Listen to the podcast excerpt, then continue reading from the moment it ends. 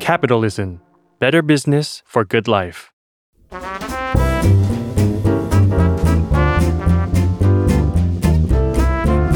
ปงนปตี ธุรกิจรอบครัว วัสดีค่ะ ขอต้อนรับคุณผู้ฟังเข้าสู่รายการบนนปตีธุรกิจรอบครัวนะคะ คุณผู้ฟังคะในแบรนด์ในโลกของแบรนด์อาหารในระดับของ world scale หรือว่าในระดับของ global scale เนี่ยมันจะมีอยู่แบรนด์แบรนด์หนึ่งนะคะ ที่มีความป๊อปมีความเปรี้ยว มีความแสบ แล้วก็มีความจี๊ดมาก ๆ และเชลี่กำลังพูดถึงแบรนด์ Burger King ค่ะ คุณผู้ฟังแบรนด์แบรนด์นี้นะคะ เมื่อเข้ามาในบริบทของประเทศไทย ก็ยังคงความป๊อปความเปรี้ยวอยู่เหมือนเดิมเลยค่ะ โดยเฉพาะอย่างยิ่งบนโลกออนไลน์นะคะ วันนี้เดี๋ยวเชลี่จะมาคุยกับ Burger King Thailand ค่ะ จะมาถามเขากันว่า เอ้ยเขามีวิธีการในการทำ content ยังไงในบริบทของเมืองไทย ให้ขายของด้วย แล้วก็เป็น viral ในอินเทอร์เน็ตด้วยนะคะ และ Bon Appétit ธุรกิจรอบครัววันนี้ เราขอต้อนรับคุณตุลชนินนะคะ รัตนากร Digital Marketing Manager จาก BK Thailand ค่ะ สวัสดีค่ะ สวัสดีครับ สวัสดีครับท่านผู้ฟังทุกคนนะครับ ก็ชื่อตุลนะครับ ตอนนี้ทำอยู่ที่ Burger King ในตำแหน่ง Digital Marketing Manager นะครับ แล้วก็มีตำแหน่งพิเศษอีกตำแหน่งหนึ่งก็เป็นนั่นคือ Admin Page Burger King นั่นเฮ้ยเอจริงหรือเปล่าครับผมแสดงว่าใคร DM ไปได้คุยกับตุลจริง ๆ แล้วหรือเปล่า การทำคอมมิ n i เคชันปัจจุบันนะมันจะถูกแบ่งถ้าเป็นเพจของ Burger King อะนะเป็นเป็นแบบอ่า inbox ก็จะเป็นแอดมินที่น่ารักอ๋อโอเคเรียบร้อย คอยรับฟังทุกคนสุภาพใช่ แต่ถ้าเกิดว่าเรียบร้อยเป็นที่หน้าเพจอะไรเงี้ยถ้าจะเน้นความเฮฮาสนุกสนานกวนๆบ้างเป็นกันเองมีแกมหยอกอะไรเงี้ยก็ก็จะมีผมแล้วก็อาจจะมีทีมงานแบบน้องๆที่ที่ออฟฟิศอะไรเงี้ยครับเข้าไปช่วยกันตอบอ่าใช่แสดงว่าแบบว่าใครไปตอบหน้าเพจก็อาจจะเป็น ก็อาจจะเป็นถ้าเป็นผู้โชคดีก็อาจจะเป็นผมเข้าไปทักทายกันบ้าง ใช่อ๋อมีตำแหน่งพิเศษ ใช่ตำแหน่งพิเศษครับ ลืมบอกไปตุนเอ๊ะไม่แน่ใจตุนรู้หรือเปล่าคะว่า อาจจะจะขออนุญาตเรียกเรียกตุนนะคะเพราะว่าปกติเรียกเรียกตุนน้องตุนใช่ใช่โอเคเอ่อตุนรู้หรือเปล่าว่าวันเนี้ยเป็นเทปสุดท้ายของปี โอ้เพิ่งรู้ตอนนี้นี่แหละเซอร์ไพรส์อีกแล้วเซอร์ไพรส์มากเรา season break แล้วแบบอ่าเราก็เลือกกันว่า จะเอาใครมาเป็นแบบ คนสุดท้ายเอ่อรายการนี้ไม่เคยมี season break นะคะเอาครั้งแรกโอเค season break ครั้งแรก รู้สึกปลื้มปริ่ม เป็นเกียรตินะ เป็นเกียรติมากครับ ก็วันนี้แบบเราก็คิดกันว่าเออโอเค เดี๋ยวมันจะเป็น season break เราจะคุยกับใครดีนะเป็นการแบบส่งท้ายปีอะไรอย่างเงี้ยโอเคคิดว่าแบบ BK Thailand BK Thailand เขาจะมีคิวให้เราได้รับเกียรไหมตินั้นไหมนะอะไรอย่างเงี้ยมีคิวเสมอครับสำหรับทุกคนเอ้ย ดีมากค่ะมาเราจะถามเรื่องที่เราอยากจะถามวันนี้เลยก็คือเรื่องแบบการทำ content ออนไลน์ การขายขายของนะเรื่องขายของมันการ marketing ออนไลน์อะไรอย่างเงี้ยเพราะดู BK แบบเก่งมากเก่งเหลือเกินเนี่ยจะมาแชร์ค่ะ ก็อาจจะถามก่อนเลยว่าทุกวันเนี้ยโซเชียลมันกว้างใหญ่มากๆเลย เราอยากรู้ว่า BK Thailand หรือว่า Burger King Thailand เนี่ยนะคะ เรา position ของแบรนด์ตัวเราเองอยู่ตรงไหนอะคะบนโลกออนไลน์ โอเค ก็ถ้าเป็นของเบอร์ k คิงประเทศไทยในปัจจุบันเนาะสมมติว่าเรามองเราเราอาจจะแบ่งออกเป็น 2 อย่างละกันว่าค่ะแบบค่ะอะถ้าโดยโดยโดยภาพรวมอะไรอย่างเงี้ยเบอร์ k คิงก็อยากจะเป็น trendsetter อยากจะเป็นแบรนด์ที่คอยสร้างเทรนด์ใหม่ ๆ คอยนำเอาเทรนด์ใหม่ ๆ หรือการตลาดของการแบบการสื่อสารการตลาดแบบใหม่ ๆ อะไรเงี้ยเข้ามา ใช้ในประเทศไทยเนาะอย่างอย่างอย่างเช่นแบบ เวลาที่เราไปเห็นแอดเมืองนอกอะไรเงี้ยเมืองนอกเขาเล่นสนุกกันมากเลยนะไม่ว่าจะเป็นแบรนด์โทรศัพท์สองแบรนด์หรือแบรนด์ค่ะ QSR ต่างๆอะไรพวกเนี้ยค่ะเขาจะมีวิธีการสื่อสารที่มีความเป็นมนุษย์มากขึ้นอืมเหมือนถ้าเกิดเรานึกแบบสมัยก่อนคำว่าลที่สื่อสารเเป็นมนุษย์คือแปลว่าอะไรเรียกว่าอธิบหน่อยเหรออ่าไม่ได้เน้นไปที่เรื่องแบบ โปรโมชั่นหรือ Product จ๋าๆ มันจะมีความเอ่อใส่อิโมชัน a ลลงไป หรือแม้กระทั่งเราอาจจะไม่ได้ขาย Product ผ่านการพูดผ่านการโฆษณาอีกต่อไปอะมันเป็นการแบบเฮ้ยเอาเหตุการณ์สำคัญสำคัญนะช่วงเวลานั้นๆ มาทายอินให้เข้ากับแบรนด์ โดยที่สุดท้ายแล้วคนจำแบรนด์ได้แล้วเดี๋ยวเขาจะไปหาเองแหละว่าแบรนด์นี้ขายอะไรบ้างเออเพราะฉะนั้นอันนี้ก็อาจจะเป็นเอ่อ ideal situation ที่เราจะอยากจะให้มันเกิดเนาะอยากจะเป็นอ่าฮะ trend setter แต่ถ้าเกิดพูดในอีกแง่มุมหนึ่งว่าแบบเอ้ย Burger King Thailand แบบ อยากจะไปอยู่จุดไหนของการสื่อสารหรือช anel ต่าง ๆ อะไรเงี้ยเราก็มองว่าเราอยากจะไปอยู่ในทุกจุดที่ที่ทั้ง existing customer หรือลูกค้าปัจจุบันเรา กับ potential ลูกค้าที่มีโอกาสจะเป็นลูกค้าเราอะอยู่ อย่างเช่นมันมีแพลตฟอร์มเยอะแยะในปัจจุบันทั้งแบบทั้ง Meta ทั้ง Instagram ทั้งค่ะ TikTok ค่ะหรือแม้กระทั่งแพลตฟอร์มที่มัน niche หน่อย อย่างแบบ Roblox อะไรเงี้ยที่เด็ก ๆ ไปอยู่กัน เราก็อยากจะไปอยู่ในคือจุดอะไรนะนั้น Roblox มันน่าจะเป็นเอ่อเขาเรียกว่าเป็นแพลตฟอร์มที่ในนั้นมีเกม มีเกมอยู่ว่าแล้วเชียวอะพอแต่เขาเด็กๆไปคุยกันในเกมเขาเข้าไปคุยกันในเกมอะไรเงี้ยอ่าเราก็อยากจะไปอยู่ในจุดนั้นด้วย เพราะว่าทำยังไงก็ได้ให้แบรนด์มี touchpoint กับ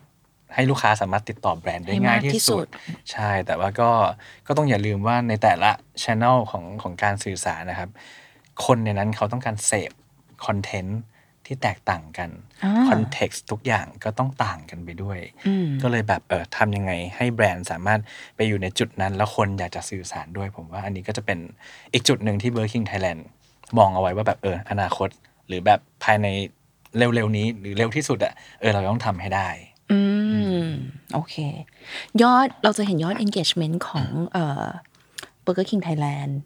เอาแค่ในในนี้เอาแค่ใน Facebook ก็ได้ค่ะเรียกว่ายอด engagement ก็ดีมากเลยอะทั้งยอดไลค์ยอดแชร์เอ่อความเป็นไวรัลอะไรต่างๆอะไรอย่างเงี้ยค่ะ อยากจะรู้ถามตรงๆเลยว่ามันแบบ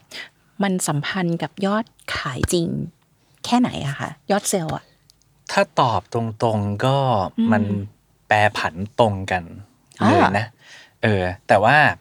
มันอาจจะเป็นช่วงระยะเวลาสั้นๆนะอืมเออเพราะว่าจริงๆ จุดมุ่งหมายในการทำคอมมิ n นิเคชันของแบรนด์ทุกแบรนด์ค่ะนะเท่าที่ผมเข้าใจคือ เราต้องการเป็น top of mind ของของผู้บริโภค เพราะฉะนั้นเมื่อไหร่ที่มันเกิดไวรัลเกิด engagement ที่มันสูงมากๆอะไรเงี้ยช่วงนั้นอะคนก็จะแบบเอ้ยเพิ่งเห็น ad ของเบอร์คิงเฮ้ยเพิ่งเห็นเอ่อไวรัลของเบอร์คิงเพราะฉะนั้นเวลาที่พูดถึงคำว่าเบอร์เกอร์ปุ๊บเขาก็จะแบบ นึกถึงเราก่อนอืมเพราะฉะนั้นในช่วงที่มันเป็นไวรัลขึ้น มันก็อาจจะมีทั้งลูกค้าปัจจุบันเข้ามาหาเราอืมอ่าลูกค้าใหม่ ๆ เข้ามาหาเรารวมถึงอืมลูกค้าที่หายไปนาน เขาก็จะแบบคิดถึงเฮ้ยสมัยก่อนกินมันก็อร่อยนี่หว่าเออกลับไปลองดีกว่าเนาะเพราะฉะนั้นฉันมันก็เห็นเป็ดจะเหมืแบบอนกันเออค่ะมันจะมันจะแปรผันตรงเลยกับกับยอด engagement ต่างๆ แต่ว่าอีกสิ่งหนึ่งที่แบรนด์จะต้องคำนึงคือ เขาเดินมาที่ร้านเราเสร็จปุ๊บอะอันนั้นคือโอกาสของเราแล้วว่าเราจะ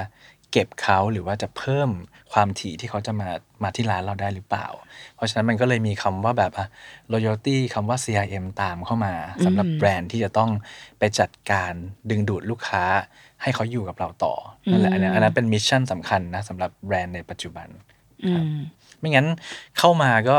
สุดท้ายเขาก็เออกินแล้วก็ก็ลืมเราไปเหมือนเดิม แล้วการที่มันจะเกิดไวรัลใหม่ ๆ มันไม่ใช่ว่าแบบ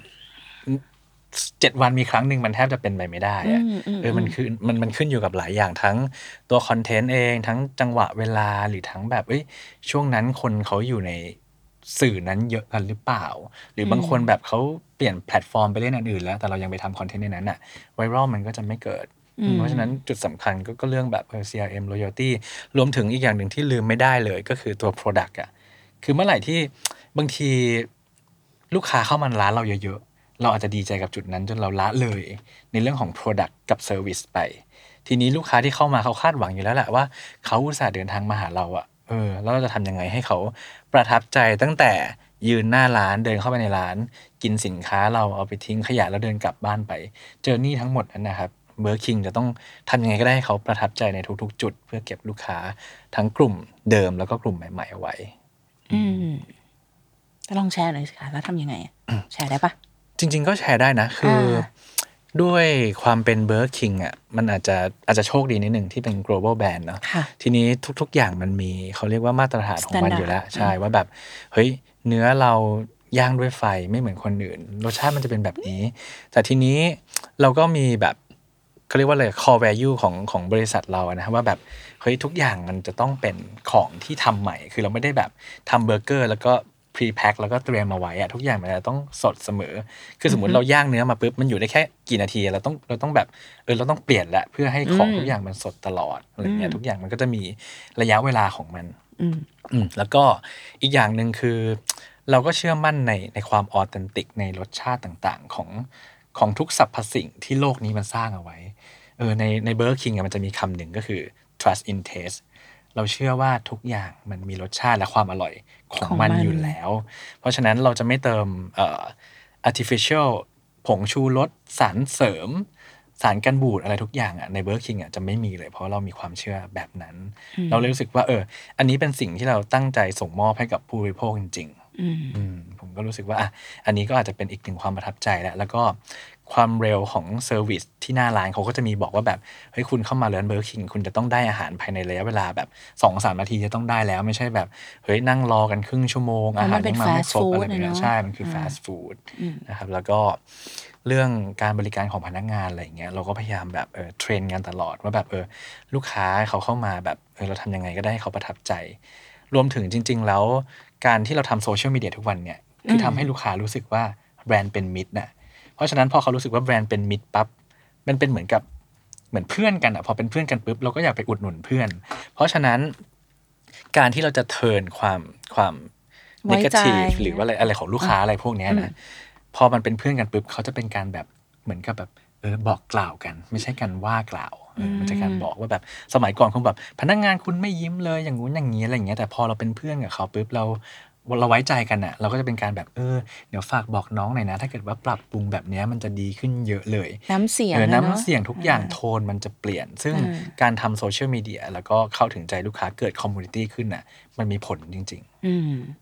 พูดถึงการทำกะอ่าการทำโซเชียลมีเดียเนี่ยเมื่อกี้ตุลเนี่ยพูดถึงเรื่องเอ่อตอนก่อนหนะที่เมื่อกี้เราจะพูดเรื่องถึงเรื่อง loyalty เรื่องการทำ CRM อะไรต่างๆนานาการ maintain ลูกค้าการให้เขาเขากลับมาซื้อซ้ำเนี่ยตุลพูดถึงเรื่องดีดีมากเลยมีจุดหนึ่งที่ตุลบอกว่าเอ่อการทำคอนเทนต์มันเป็นไวรัลเนี่ยมันไม่ใช่มันจะเป็นไวรัลได้ทุกวันมันต้องอาศัยหลายๆอย่างอาศัยตัวคอนเทนต์เองจังหวะเวลาอะไรอย่างเงี้ยค่ะแต่ว่า Burger King เนี่ยในส่วนตัวลิงเรียกว่า เบอร์คิงก็ทำออกมาได้ดีในหลาย ๆ คอนเทนต์ที่มันเป็นไวรัลนะคะ ก็อยากจะให้ตุลลองแชร์ให้ฟังหน่อยได้ไหมว่า ที่มาของการคิดคอนเทนต์ที่มันเป็นไวรัลเนี่ย เอาสักเอาสักสองคอนเทนต์ดีไหมลองยกตัวอย่างให้ฟังได้ไหมได้ได้ครัคะบว่าแบบมีที่มายังไงบ้าง เวลาที่เราคิดคอนเทนต์แล้วมันเป็นไวรัลได้อะไรเงี้ย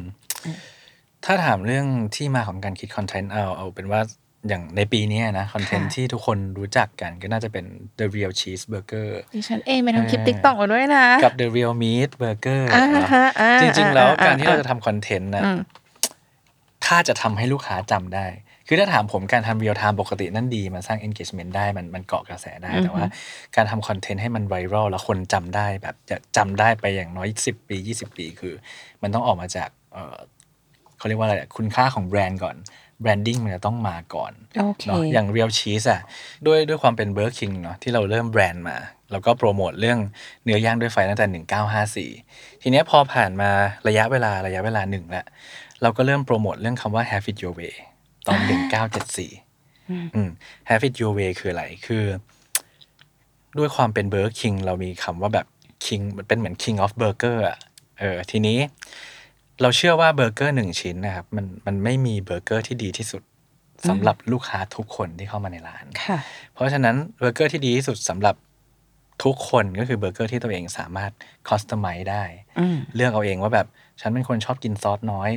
นะใส่ซอสน้อยลงหน่อย ในเบอร์เกอร์สมมุติว่ามันมีเอ่อมะเขือเทศ มันมีเอ่อผักกาดแก้วอะไรเงี้ยอืมฉันเป็นคนชอบมะเขือเทศมากเลยแต่ฉันไม่ชอบผักกาดแก้วอืมอะงั้นลดผักกาดแก้วลงหน่อยเพิ่มมะเขือเทศให้ฉันหน่อยอืมเพราะฉะนั้นอันนี้คือtagline ที่สำคัญของ Burger King ที่ชื่อว่า Have it your way อ๋อโอเคทีนี้พอเรามาดูปุ๊บเฮ้ยในเบอร์เกอร์หนึ่งชิ้นที่เป็น signature ของ Burger King อะมันมีส่วนประกอบเยอะแยะมากมายเลย ขนมปังมีเนื้อมีผัก แล้วก็มันสามารถ add ชีส add เบคอนได้อะไรอย่างเงี้ยค่ะเราก็เลยแบบเฮ้ย ถ้าเกิดเราโปรโมทว่าแบบเออมันลดผักเพิ่มผักนู่นนี่นั่นได้แบบมันก็ธรรมดา เพราะเมืองนอกเขาทำมาตั้งแต่แบบ 1974 อย่างที่เราบอกกันนะเนาะทีนี้ถ้าเป็นด้วยความเป็นเบอร์คิงประเทศไทยอะเราเราเป็นประเทศที่ความคิดสร้างสรรค์ติดอันดับต้นๆของโลกอยู่แล้ว ไม่ว่าจะเรื่องอะไรก็ตามถูกปะเออเราก็เลยมองว่า งั้นเรามาดีคอนสตรักมันดีกว่า ดึงวัตถุดิบมันออกมาทีละอย่างอือหือแล้วก็ค่อยๆพูดถึงมันว่าแบบจริง ๆ แล้วไอ้วัตถุดิบแบบเนี้ย มันเพิ่มมันลดได้นะอ๋ออมมันก็เลยเกิดมาเป็นแคมเปญ The Real Cheese ขึ้น เพราะว่าเราไปดูเทรนด์ของประเทศไทยประเทศไทยเป็นประเทศที่ทุกท่านที่ชอบกินอะกินชีสเป็นอันดับต้นๆของโลก คนไทยชอบกินชีสมาก สมัยเด็กๆผมก็อะกินชีสแผ่นอร่อยเออพอโตขึ้นไปกินอาหารเกาหลีอ้าวมีหม้อให้ dip ชีสอีก มีชีส toast แบบที่มันยืดได้อะไรก็ชีสไปหมด เพราะฉะนั้นเราก็เลยบอกว่าอะชีสเข้าใจง่ายสุดแล้ว launch มาเลย เอาเบอร์เกอร์นี้ไปใส่ชีส20แผ่น ตอนคิดกลัวไหมคือตอนคิดอะเราไม่ได้กลัวคิดเพราะคิดว่าคิดกะว่าจะขายปะจริง ๆ แล้วอะคิดกะว่าจะขายหมายถึงว่าการทำเล่นๆหรือว่า คิดกะว่ามันเป็น journey ในการไปถึง finale ในการในการแบบตอนจบของมันมีตอนจบของมัน แต่ตอนว่าจบคืออะไรตอนจบคือแบบเราก็จะพูดว่าแบบจริง ๆ แล้วมันคือ Whopper ทุกอย่างที่เราพูดมามันคือ Whopper เข้าเปใจละที่มันมีส่วนประกอบทุกอย่างอ่าอ่าอ่าแต่ตอน launch ชีสอะเราก็มองว่าถ้าเราแค่ทำแค่ทำคอนเทนต์อะ คนมันก็ว้าวว้าวว้าวว้าวแต่ว่าไม่มีจริงอะคนมันไม่ได้เดินไปที่ร้านอะอ่าเออ มันเหมือนกับแบบ April Fool ที่ทุกคนแบบสนุกกับมันมากอืมแต่จริงๆแล้วมันแบบสนุกบนเน็ตอะอะสนุกบนเน็ตอ่าเราอยากให้สนุกบนเน็ตเสร็จปุ๊บพอไปที่ร้านก็เซอร์ไพรส์ว่ามันมีจริง ๆ อีกเออซึ่งมันก็เลยเกิดขึ้นจริง เพราะว่าพอเราสนุกบนเน็ตปุ๊บ ก็มีอินฟลูเอนเซอร์หลาย ๆ ท่านอะไรอย่างเงี้ยที่ใจดี เออเขาก็แบบ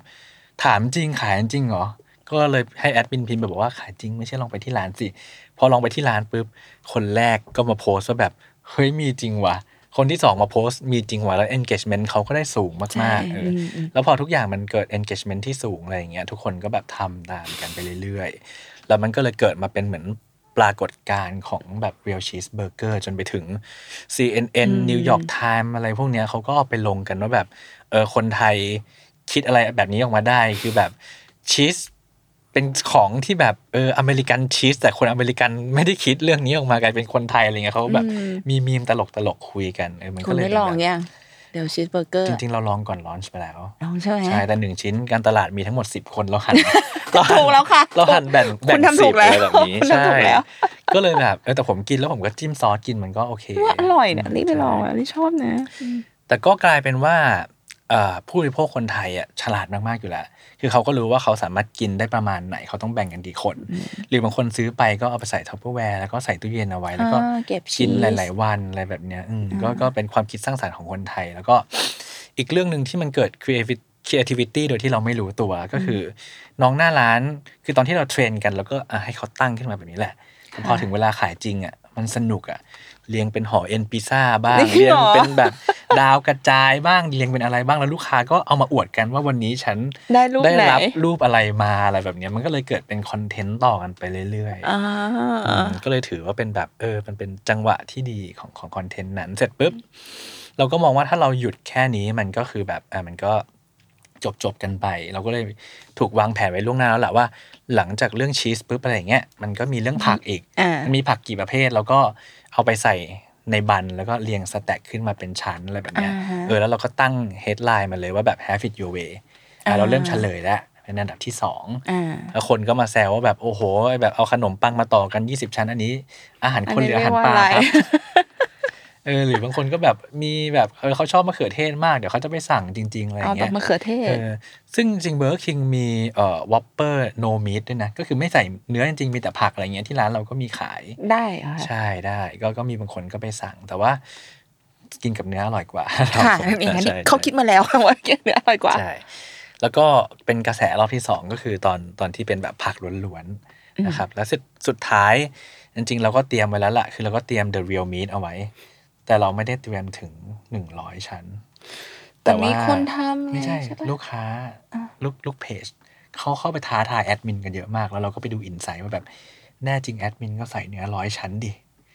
ทุกคนก็แบบเม้นแบบนี้แล้วมีคนไปกดไลค์คนนั้นเยอะๆอีกวันหนึ่งก็มาอีกมันเหนื่อยเนื้อร้อยชั้นจะมารอกินอยู่อะไรแบบเนี้ย ทำไมเรานี่เป็นคนที่ยุไม่ได้เหรอคะ ใช่เรายุไม่ได้ครับ สุดท้ายเราก็เลยบอกกราฟิกว่าแบบเปลี่ยน 20 แบบไม่พอร้อยชั้นไปเลย แล้วก็ใส่ราคาไปด้วยว่าแบบน้ำลายมากินสิเออมันเอาก็ไหมเลยล่ะเกิดแบบกระแส real meat เพิ่มเข้าไปอีกรอบหนึ่ง ซึ่งจาก engagement ทั้งหมดนะครับ พอเราเรียกว่าอะไรเนี่ย เราปูสตอรี่มาปุ๊บ แล้วลูกค้าอยู่กับเราตั้งแต่ต้น แล้วเขาก็อยากจะเห็นในสิ่งที่เขาต้องการ กลายเป็นว่าโพสต์ที่เป็น the real meat engagement ดีที่สุดอ๋อเหรอคคะนแชร์เยอะมากๆ คนแชร์แบบเออน่าจะเป็นแบบหลายหมื่นคนเป็นหมื่นหมื่อ๋นอคนอะไรแบบนี้ ใช่ ก็เลยกลายเป็นว่าแบบ เออ ถ้าเราฟังเสียงเขาว่าเขาอยากได้อะไรเขาอยากเห็นอะไรจากแบรนด์น่ะอืมเวลาเราทำออกมาได้ถูกจุด แล้วก็สามารถ drive คนไปที่ร้านเราให้มันเกิด conversion ขึ้น conversion จจริริงงๆๆเออมันก็จะเป็นเคสที่ประสบความสำเร็จอะไรเงี้ยแล้วข่าวเมืองนอกก็เอาไปออกอีกรอบหนึ่งอ๋อเแล้วอันนี้หมืเก๋บได้มากข่วเลยอะสองรอบ ใช่ แล้วพอสุดท้ายปุ๊บ เราก็เลยไปเฉลยหลังจาก real meat มันเริ่มแบบอะกราฟมันเริ่ม drop แหละ เราก็เลยบอกว่าแบบ สุดท้ายแล้วจริงๆอะมันคือ the real whopper นะ ที่ ingredient ทั้งหมดที่พวกคุณเห็นมาตั้งแต่วันแรกมันอะมารวมกันเออมันมารวมกัน แล้วก็เราก็จะบอกว่าทุกอย่างมันคือ trust in taste มันเป็นสิ่งที่เราอยากจะ provide เราอยากจะเสิร์ฟให้ผู้บริโภคจริงๆ มันแบบอืม no artificial อะไรแบบเนี้ย อันนี้ก็คือ finale ที่เราแบบตั้งใจทำอ่าใช่โอเคอันนี้ก็เคสแรกก็สนุกสนานกันไปฉ่ำอะเออเออไหนมัมาอีกฉ่ำเคสฉ่ำหนึ่ง อยากฟังอีกเคสหนึ่งเคสแรกก็สนุกแล้วอะลิชอบมากเลยอีกค่ะเคสหนึ่งก็งั้นยกตัวอย่าง อันที่มันจับต้องได้อีกอันหนึ่งก็น่าจะเป็นเอ่อไก่ทอดหัดใหญ่แล้วกัน ดีค่ะอันไก่นี้ทก็อดดีหัดใหญ่อร่อยจด้วยริงๆแล้วอย่างที่เรารู้อะนะว่า ไก่ทอดเจ้าตลาดเขาก็คือผู้พันผู้พันขาวแดงอะเขาเป็นค่ะเจ้าตลาดอยู่แล้วอืมใครพูดถึงไก่ทอดหน้าก็ต้องคิดถึงคุณลุเขาเขาก็เนอะเออเออเขาก็ลอยมา เพราะฉะนั้นเราก็นั่งคิดว่าแบบเฮ้ยเราจะทำไก่ยังไงให้มันแบบ ไม่เหมือนคนอื่นเขาอะไรอย่างเงี้ยอืมเออซึ่งเออเราก็มีทีม R&D ที่ค่อนข้างจะเขาเรียกว่าอะไรเดียแข็งแรง แข็งแรงอยู่ในแบรนด์อืมเขาก็นำเสนอว่าแบบ เอ้ย เราก็ทำไก่แบบหนังบางสิของเขาเป็นแบบหนังฟูๆกรอบๆแต่ของเราเป็นแบบหนังบางกรอบฉีกออกไปอะไรเงี้ยฉีกออกไปแล้วก็แบบจะได้ register แบรนด์ได้อืมอะทีนี้แล้วก็มานั่งคุยกันกับอ่าทีมผู้บริหารแล้วก็ทีมการตลาดอะไรค่ะเงี้ยแล้วก็อ่านดีว่าแบบโอเค ถ้ามันเป็นไก่หนังบางกรอบแล้วยังไงต่อ ถ้าเราพูดว่าบางกรอบคนจำไม่ได้หรอกอ่าฮะตั้งชื่อมันสิอืมเออแล้วก็ทำให้มันเหมือนกับสิ่งที่คนไทยคุ้นเคยมากอ๋อขึ้น เพราะฉะนั้นโอคนไทยคุ้นเคยกับอะไร ไก่ทอดหัดใหญ่ไงใช่ใช่ทุกคนแบบรถเข็นนะอยากนะกินรถเข็นอ่าอ่าอยากกินแบบไก่ทอดหัดใหญ่ที่รถเข็นค่ะอะไรอย่างเงี้ยก็แบบเอ้ยมันมีหอมเจียวด้วยอะไรเงี้อืยมแล้วก็โชคดีมากที่เรามีหอมเจียวอยู่แล้ว เพราะว่าเราออกไอตัวเอ่อชิคเก้นคิงมาตั้งแต่แรกแต่ว่ามันจะเป็นไก่ทอดแบบ ก็เป็นหนังปกติที่เป็นไก่ทอดที่ทุกคนเห็นกัน แล้วก็เรามีหอมเจียวโรยเพิ่มเข้าไปได้ อืมก็ประจวบเหมาะว่าเรามีไก่ทอด หนังบางกรอบกับหอมเจียวอืมเราก็เลยปรับให้มันมีเขาเรียกว่าอะไรเดียวรสชาติเหมือนกับไก่ทอดหัดใหญ่มากขึ้นอืมแต่ยังต้องมีความเป็นเบอร์คิงอยู่ก็คือ trust in taste ยังต้องอยู่มอืมอืมอืมแล้วก็เลยแบบ เออเราก็เลย launch มันออกมา โดยที่ เราก็ไปนั่งแบบคุยกันในทีมว่าแบบเราจะทำยังไงให้ คน register อันนี้เข้าไปอะไรเงี้ยเออเราก็เลยทำคอนเทนต์เป็นแนวแบบ เราไปจ้างแอดมินใหม่มาจากภาคใต้ แล้วตอนตอนช่วงก่อนจะ launch อะไรเงี้ยอยู่ดีๆแอดมินก็จะมาพิมพ์แบบภาษาใต้ภาษาใต้เออโอ้ยปกติเล่นเราก็จะพิมพ์แบบใต้เลยเหรอเออสวัสดีครับอะไรอย่างเงี้ยแต่ค่ะแต่พอก่อนที่เราจะ launch teaser เราคือ เรามีแอดมินใหม่เข้ามา แล้วก็เขาก็พิมพ์ใต้ตลอดจริงเหรอสักพักหนึ่งใช่ เวลาตอบคอมเมนต์ก็ตอบเป็นภาษาใต้โอ้ยเพื่อเป็น teaser เลยแบบค่ะเดี๋ยวอะไรจะเกิดขึ้นอะไรเงี้ยเพราะเราอยากจะอยากจะให้คนไทยภูมิใจกับ product นี้ด้วยอะว่ามันแบบมันเป็น signature product ของของชาวหาดใหญ่ ตัวแทนไทยอะ จริงอ่าๆใช่ เราก็เลยแบบอะทำแบบนั้นแล้วก็ launch ออกมาพร้อมกับโอ้เยี่ยมจังพร้อมกับ tagline ที่บอกว่าอร่อยชัดยันสำเนียงอืมเพราะฉะนั้นคือสำเนียงใต้กับ ไก่ทอดหาดใหญ่คือมันมาด้วยกันอะไรแบบเนี้ยเออเราก็เลยลอนช์ไปแบบนั้น แล้วก็เลยเกิดเกิดไวรัลขึ้น ทั้งในเพจเราแล้วก็มีเอ่อสิ่งที่เรียกว่า user generated content เกิดขึ้นใน TikTok อะไรเงี้ยคือก็มีคนขับ drive thru ไปคนใต้นะพูดภาษาใต้แล้วก็พูดภาษาใต้เสเวร็จลาปุ๊บสั่ง น้องที่เป็นชาวใต้หลุดตอบออกมาเป็นภาษาใต้ แล้วมันก็เกิดความน่ารักเกิดขึ้นแล้วน้องก็ตกใจแล้วก็แบบ อ๋อโอเคค่ะขอบคุณค่ะก็เลยเปลี่ยนภาษาตัวเองเพราะตัวเองตกใจว่าแบบเจอภาษาใต้แล้วรู้สึกคุ้นเคยเงี้ยลืมตัว ใช่ ลืมตัวเออจริง ๆ มันน่ารักนะ แต่น้องก็คงแบบแค่ตกใจแล้วก็แบบเออเปลี่ยนภาษาดีกว่ากลัวลูกค้างงอะไรแบบนี้ แต่จริงๆแล้วมันมันก็เกิด moment น่ารักน่ารักขึ้นระหว่างแบรนด์กับลูกค้าอะไรแบบเนี้ยอืมเราก็เลยมีคนทำคอนเทนต์แบบนี้แหละ เข้าไปสั่งเป็นภาษาใต้บ้างหรืออะไรอย่างเงี้ยครับ ก็เลยเกิดเป็นไวรัลเกิดขึ้นอ๋อในโลกออนไลดีจังคุณน์แล้วก็สิ่งที่ดีก็คือ เราสามารถเขาเรียกว่าอะไรเดียมี Product ที่ที่ทุกคนภาคภูมิใจและอยากกินให้ลูกค้ากินได้ 24 ชั่วโมงอืมอืมคือเราไม่ได้จะไปแข่งขันกับพ่อค้าแม่ค้าที่น่ารักที่แบบเออขายรถเข็นอยู่แล้วอ่ารสชาติเขาก็ดีอืมเขามีเอกลักษณ์ของเขาอะไรอย่างเงี้ยค่ะค่ะอืมเพราะฉะนั้นเราไม่ได้ไปตั้งราคาแข่งกับเขาอะราคาอืมเราก็ต้องเป็นแบบเออราคาที่เป็นแบรนด์แบบเบอร์คิงมาขายอืมแต่ว่าเราก็ขายด้วยอ่า ความสะดวกสบายที่แบบสามารถหาได้ 24 ชั่วโมงอะไรอย่างเงี้ย แต่สมมติชอบรสชาติแบบนั้นก็ก็ไปกินกับพ่อค้าแม่ค้าได้อ่าอ่าแต่สมมติแบบเออจังหวะนั้นพ่อค้าแม่ค้าเขาขายหมดแล้วอะไรอย่างเงี้ย ก็แบบเออเราก็อยากจะเรียนเชิญมากินที่เบอร์เกอร์คิง สมมติอยากกินในห้างอ่าอ่าเบอร์คิงไม่ค่อยมีในห้างแหละไม่มีเหรอเออตอนนี้มีน้อยมากๆ เพราะว่าก็เป็นอีกอย่างหนึ่งนะที่เราแบบเราเราคิดล่วงหน้าเอาไว้สำหรับลูกค้าอืมอืมเหตุผลที่เราไม่ไปในห้างอะเพราะว่าเรารู้อยู่แล้วว่า delivery trend มันกำลังจะมาค่ะ ตั้งแต่ก่อนยุคโควิดอืมหือเราก็มองว่าแบบเฮ้ยเมืองนอกเนี่ย สัดส่วนของของบางแบรนด์ในเมืองนอกอะอืมหน้าร้านห้าสิบเดลิเวอรี่ห้าสิบอืมอืมทำยังไงดีว่าแบบลูกค้าที่ที่สั่ง Delivery จะต้องได้กินอร่อยเท่าคนหน้าร้านค่ะ เราต้องอยู่ในจุดที่ Delivery มอเตอร์ไซค์สะดวกสามารถจอดหน้าร้านรับของแล้วไปส่งให้ลูกค้าได้เลยอืมสมมุติเราไปอยู่ที่ชั้น5ของห้างอ่าพี่พี่ไรเดอร์ต้องไปจอดที่ชั้น B2 เนี่ย กว่าเขาจะจอดรถเดินไปลิฟต์หรือว่าต้องขึ้นบันไดเลื่อนเดินไปถือของเดินลงมาอะไรอย่างเงี้ยวลเพราะฉะนั้นเออมันอาจจะผ่านไปครึ่งชั่วโมงแล้วอืมลูกค้าก็จะรับสินค้าที่แบบไม่ได้ fresh ขนาดนั้นอืมเออทีนี้ก็เลยเป็นแบบเอ่อสิ่งที่เราแบบเฮ้ยงั้นเราไปเปิดเป็น stand alone ดีกว่าอืมไปอยู่ตามปั๊มดีกว่าไปอยู่ตามแบบ community mall เออที่ใช่เล็กๆที่แบบจอดรถปุ๊บเดินเข้าไปแล้วก็อ่า grab ให้กับลูกค้าได้เลยอ่าก็เลยแบบมีในห้างน้อยมากๆ ส่วนใหญ่เบอร์คิงนะครับอ้าวใช่ ไม่รู้ตอนนี้มันรีโนเวทอยู่หรือหรือหรือว่าหรือว่าเริ่มที่เอ็มโพเรียมอะค่ะแถวบ้านเรียอ๋อเอ็มโพเรียมตอนนี้ไม่ได้มีแล้วครับไม่เพราะว่าเรามีมีแล้วใช่ที่ไหมเอ็มคะคอเทีย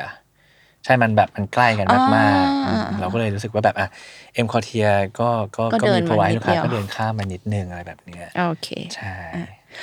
ถามเรื่องนี้ด้วยค่ะ เราคุยกันเรื่องคอนเทนต์ซึ่งซึ่งดีมากเลย ซึ่งยกทั้งเคสสองเคสมาทั้ง real cheeseburger ที่รีบรีก็ไปทำคอนเทนต์อร่อยนะ ผมก็ชอบนะลี่แต่ว่าชอบกินนะได้นิดหน่อย แต่ว่าไม่ควรกินหมดชิ้นในวันเดียวในในในคราวเดียวหั่นๆเอาไว้เออ แล้วก็เรื่องเอ่มเคสไก่ทอดอันใหญ่ก็น่ารัก ทีนี้เลยอยากจะถามตูนว่า ตูนพอจะมีเซนส์รู้ไหมคะว่าเวลาที่ทำคอนเทนต์เนี่ยเอ่อคอนเทนต์ไหนมันจะมา มันจะเป็นไวรัลอื มมีมีเซนส์นั้นไหมอย่างตอนทำเนี่ยเอ่อเจ้า real cheeseburger ไอที่ grand finale จะไปเป็น Whopper ก่อนเป็น Whopper ค่ะ เราเซนส์ไหมว่าแบบเรารู้สึกไหมว่าแบบเนี่ย the real cheeseburger ไอแคมเปญนี้มันต้องมาแน่เลยอะไรอย่างเงี้ยค่ะถ้าถามเรื่องเซนส์ก็ด้วยความที่เราอาจจะอยู่กับแบรนด์มาสักพักแล้ว เราก็จะรู้ว่าค่ะแบบจริง ๆ แล้ว ลูกค้าเราชอบอะไรลูกค้าเราไม่ชอบอะไรเออมันก็อาจจะเป็นอีกหนึ่ง insight ที่แบบเฮ้ยปกติเรา เราโพสต์ product ประมาณนี้ หรือว่าเราเราทำคอนเทนต์ประมาณเนี้ยลูกค้าจะชอบ แล้วมันจะมีการแชร์ต่อพูดต่อ คอมเมนต์ต่ออะไรพวกเนี้ยมันทำให้ engagement ดี ทีนี้เราก็รู้อยู่แล้วว่าแบบ พี่มาร์คเขาชอบอะให้มีคนมา engage ในโพสต์เราเยอะๆ หลังจากนั้นมันก็จะแบบอะมีคนเห็นเพิ่มมีคนแชร์เพิ่มอะไรแบบเนี้ยอ่าอันนี้ก็อาจจะเป็นเคสที่แบบ เป็นการวางแผนของแบรนด์ไปก่อนว่าแบบเอออยากให้มันเกิด scenario แบบนี้เจอนี่เป็นแบบนี้แล้วจบที่แบบนี้อ่าเออมันก็อาจจะแบบสามารถใช้เซนส์ได้กับพวก Data หลังบ้านที่เรามีกันอยู่อ่าแล้วโอเคโอเคใช่แต่ว่าถ้าเกิดเป็น real time content น่ะอืมซึ่งปัจจุบันมันค่อนข้างจะแพร่หลายมากๆในในค่ะไทยนะค่ะคนก็เล่นกันเร็วมาก ก็อาจจะเป็นแบบสิ่งที่ marketer อาจจะต้องก็ต้องใช้เซนส์เหมือนกันว่าแบบเฮ้ยเรารู้สึกว่าคอนเทนต์หรือว่า เหตุการณ์ที่มันเกิดขึ้นในบ้านเมืองเราหรือต่างประเทศ เหตุการณ์เนี้ยมันทำให้คน happy มันเป็นเรื่องบวกอืมเพราะฉะนั้นการที่เอาเรื่องบวกกับเอาแบรนด์ที่สนุกสนานเอาไปผนวกเข้าด้วยกันน่ะเออมันจะเกิดเป็นไวรัลเกิดขึ้นอืมมันอาจจะใช้เซนส์ประมาณแค่นั้นเออหลังจากนั้นขึ้นอยู่กับเวลาละว่ามัน timing timing ใช่ คือบางทีสมมุติว่านะ ข่าวนี้มันเพิ่งเกิดแล้วคนไปคอมเมนต์มากเลย แต่ว่าถ้าเราเล่นเร็วเกินไปอะเขาเรียกว่าข่าวนั้นมันยังไม่ได้แบบบรอดคนอาจจะยังไม่ขนาดนั้น get อะคนอาจจะยังไม่เก็ตอ่าต้องปล่อยให้มันมีระยะเวลาสักพักหนึ่งพอคนส่วนใหญ่เก็ตปุ๊บพอเราเล่นปุ๊บมันก็จะเกิดแบบอ่าไวรัลขึ้นเนี่ยใช่คือ timing ใช่มันที่คือเหมาะสม timing ใช่ที่แล้วเหก็มาะสมเอาแบรนด์เราเข้าไป แตะมันยังไงได้บ้างให้มันเป็นเชิงบวก หรือแบบทำให้เอกลักษณ์ของแบรนด์มันอยู่ในโพสต์นั้นด้วยอะเออมันไม่ใช่แค่แบบ เกาะกระแสอย่างเดียวอืมผมคิดว่าถึงมัน branding ต้องคิดด้วยถึง brandingดิ้งด้วยอืมอย่างเช่นสมมุติว่าจริง ๆ มันก็เคยมีไวรัลหลายเรื่องนะ อย่างเช่นแบบ เอ้ย ญี่ปุ่นมีเอาไอติมมาใส่ในราเมงอะไรอย่างเงี้ยอืมอืมอืมอืมเออเสร็จปุ๊บเราก็เล่นมันก็เกิดไวรัลขึ้น เพราะว่าเออของเรามีไอติม แต่ไม่มีไม่มีราเมง ราเมงอ๋อราเมง แต่เราก็แบบนี่ด้วยความเป็นเบอร์คิงอะเออก็บอกว่าแบบ เออไอติม อันนี้มีขายนะ แล้วเราก็โปรโมทว่าแบบไอติมเรา no artificial แต่ว่าราเมงแล้วเราก็เขียนว่าอันนี้ไม่มีขาย ไปซื้อร้านข้างๆเอาแล้วกัน ก็เลยเกิดเป็นไวรัลจำได้แล้วก็มีคนแบบไปซื้อไอติมเบอร์คิงเอาไปไปใส่ใส่ในราเมงราเมงร้านข้างๆ อะไรแบบเนี้ยมันก็เลยเกิดไวรัลขึ้น แล้วเมืองนอกเขาก็เอาไปทำข่าวกันต่อ ว่าแบบเบอร์คิงประเทศไทยทำแบบนี้ แต่อ๋อนั่นคุณไม่มีทำเหรอราเมงโอ้ใช่ตายไม่มีราเมงแล้วคุณตูนขายอะไรแบบนี้ เออก็ก็ก็เฮ้ยเป็นคุณนี่เก่งนะเนี่ยประมาณเรียกว่ากวนดีกว่าก็มีบางทีแบบนายนายๆก็สมมติเห็นเล่นโทรศัพท์อยู่ในนายเดินมาแต่ไหลบอกเอ่อตุนครับ เวลาตุนเล่นโทรศัพท์พี่รู้สึกกลัวเหลือเกินว่าตุนจะทำอะไรไม่รู้จะโพสต์อีกอะไรไม่รู้จะโพสต์อะไรเลยบอกอ๋อขอโทษครับพี่ผมแค่คุยเมาส์กับเพื่อนเฉยๆเออก็เป็นเหตุการณ์ประมาณนี้ ซึ่งมันก็น่ารักดี ซึ่งพอเราสามารถทำให้เอ่อคนในทีมหรือหรือคนที่ทำงานร่วมกับเรา trust เราได้อะไรอย่างเงี้ยค่ะเวลาที่เราคิด เวลาที่เรานำเสนออะไรอย่างเงี้ยเขาก็จะแบบ buy in idea แต่ว่าต้องอย่าลืมอย่างหนึ่งคือพอเรารู้สึกว่าเราทำได้ดีปุ๊บอะ บางทีด้วยจิตใต้สำนึกเรา เราอาจจะฟังคนอื่นน้อยลง เราต้องคำนึงเรื่องนี้ไว้ตลอดว่า input ต่างๆ ข้อข้อเสนอแนะต่าง ๆ ของคนอื่นมันมีค่าเสมอ อืมเพราะว่าต้องบาลานซ์เวลาเราทำไวรัลหรือทำคอนเทนต์เราไม่ได้ทำให้ตัวเราดู เราต้องคิดแบบนี้ เราทำให้คนหมู่มากดู เพราะฉะนั้นเราต้องฟังเสียงคนหมู่มากด้วย แล้วคอไอเดียเราเป็นแบบนี้ เสริมจากสิ่งที่เขาพูดยังไงบ้างอะไรแบบเนี้ยเออก็เลยเป็นเรื่องสำคัญ เวลาเราบอกที่เราคิดขึ้นมาเราฟังคนอื่น พูดด้วยเนี่ยค่ะ เราเอาให้ใครดูบ้างค่ะ ส่วนใหญ่แล้วเวลาเราทำเราก็จะมีแบบทีมมาร์เก็ตติ้งอย่างน้อยๆนะค่ะแล้วก็แบบมีเออเจ้านายใหญ่ของเราที่แบบเป็น GM อะไรแบบเนี้ยอ่าอะก็แบบบอกเขาว่าแบบเออประมาณนี้ประมาณนี้อะเขาก็จะแบบ เออ ถ้าเกิดว่าเพื่อทำให้มันแบบสามารถขายได้จริงลองปรับแบบนี้อีกนิดนึงไหมอะไรเงี้ยอะเราก็จะเก็บอินพุตมา แล้วก็ปรับให้มันกลมขึ้น แล้วพอมันเกิดขึ้นจริงปุ๊บสมมติลูกค้าไปสั่งจริงๆมันจะได้แบบอ่า ลื่นไหลอะไรแบบนี้ครับ ถ้าเกิดเราคิดอย่างเดียวโดยที่ไม่คำนึงถึงคนอื่น มันก็อาจจะแบบเกิดแบบโอ้ยแล้วโฆษณามาแบบนี้แล้วไม่เห็นเกิดขึ้นจริงเลยอ่าอะไรเงี้ยอืมมันก็ต้องแบบมองให้รอบด้านเอาไว้ก่อนอ่าพูดดี แต่ละคอนเทนต์ที่เราปล่อยออกไปเราคาดหวังแค่ไหนอะตุนผมว่าก็ความคาดหวังจริง ๆ ของผมนะอืมก็คือไม่ว่าเราทำคอนเทนต์อะไรเราก็อยากจะให้ value อะไรกับลูกค้า อันนี้คือความคาดหวังคือสมสมมติว่า เราโพสต์ไปปุ๊บ ลูกค้าแค่กดไลค์หนึ่งไลค์อะไรแบบนี้เราก็รู้สึกว่าเออมันมี value กับเขาแล้วไม่งั้นเขาคงก็จริไม่งไลค์ให้เราหรอกอ่าอ่าหรือแม้แต่คอมเมนต์คอมเมนต์หนึ่งหรือมีลูกค้าไม่ได้มี engagement ในโพสต์เลย แต่ว่าแคปภาพนั้นมาถามใน inbox ว่าแบบ เฮ้ย โปรโมชั่นนี้สาที่สาขานี้มีไหมอะไรแบบเนี้ยอ่าเออคือเราให้ value อะไรกับเขาไปแล้วอะอืมถึงแม้ว่าแบบ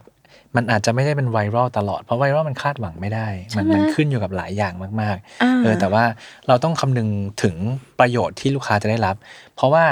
เขากดไลค์เพจเราเพราะว่าเขาอยากติดตามเราว่าเราจะให้อะไรกับเขาบ้างอืมเออเพราะฉะนั้นก็เราต้องให้อะไรแบบหลาย ๆ อย่างกับเขาว่ามันอาจจะต้องมีแบบขายของบ้างอันเนี้ยอะใช่ แต่ว่าขายของเราก็ต้องบอกข้อมูลที่เขาควรจะได้รู้อืมอืมอย่างน้อยๆ เราก็ต้องจริงใจกับผู้บริโภคก่อนอืมอืมแล้วก็ถ้าจะเป็นคอนเทนต์สนุกสนานเพื่อให้เขารู้สึกแบบเออเบาสมองอะไรเงี้ยเราก็จะมีคอนเทนต์ประมาณนั้นให้ หรือแม้กระทั่งแบบเรียลไทม์บางอันที่เราทำแล้วก็เขาได้รับข่าวสารจาก โพสต์เราด้วยซ้ำบางทีลูกค้ามาแล้วก็มาเม้นว่าแบบ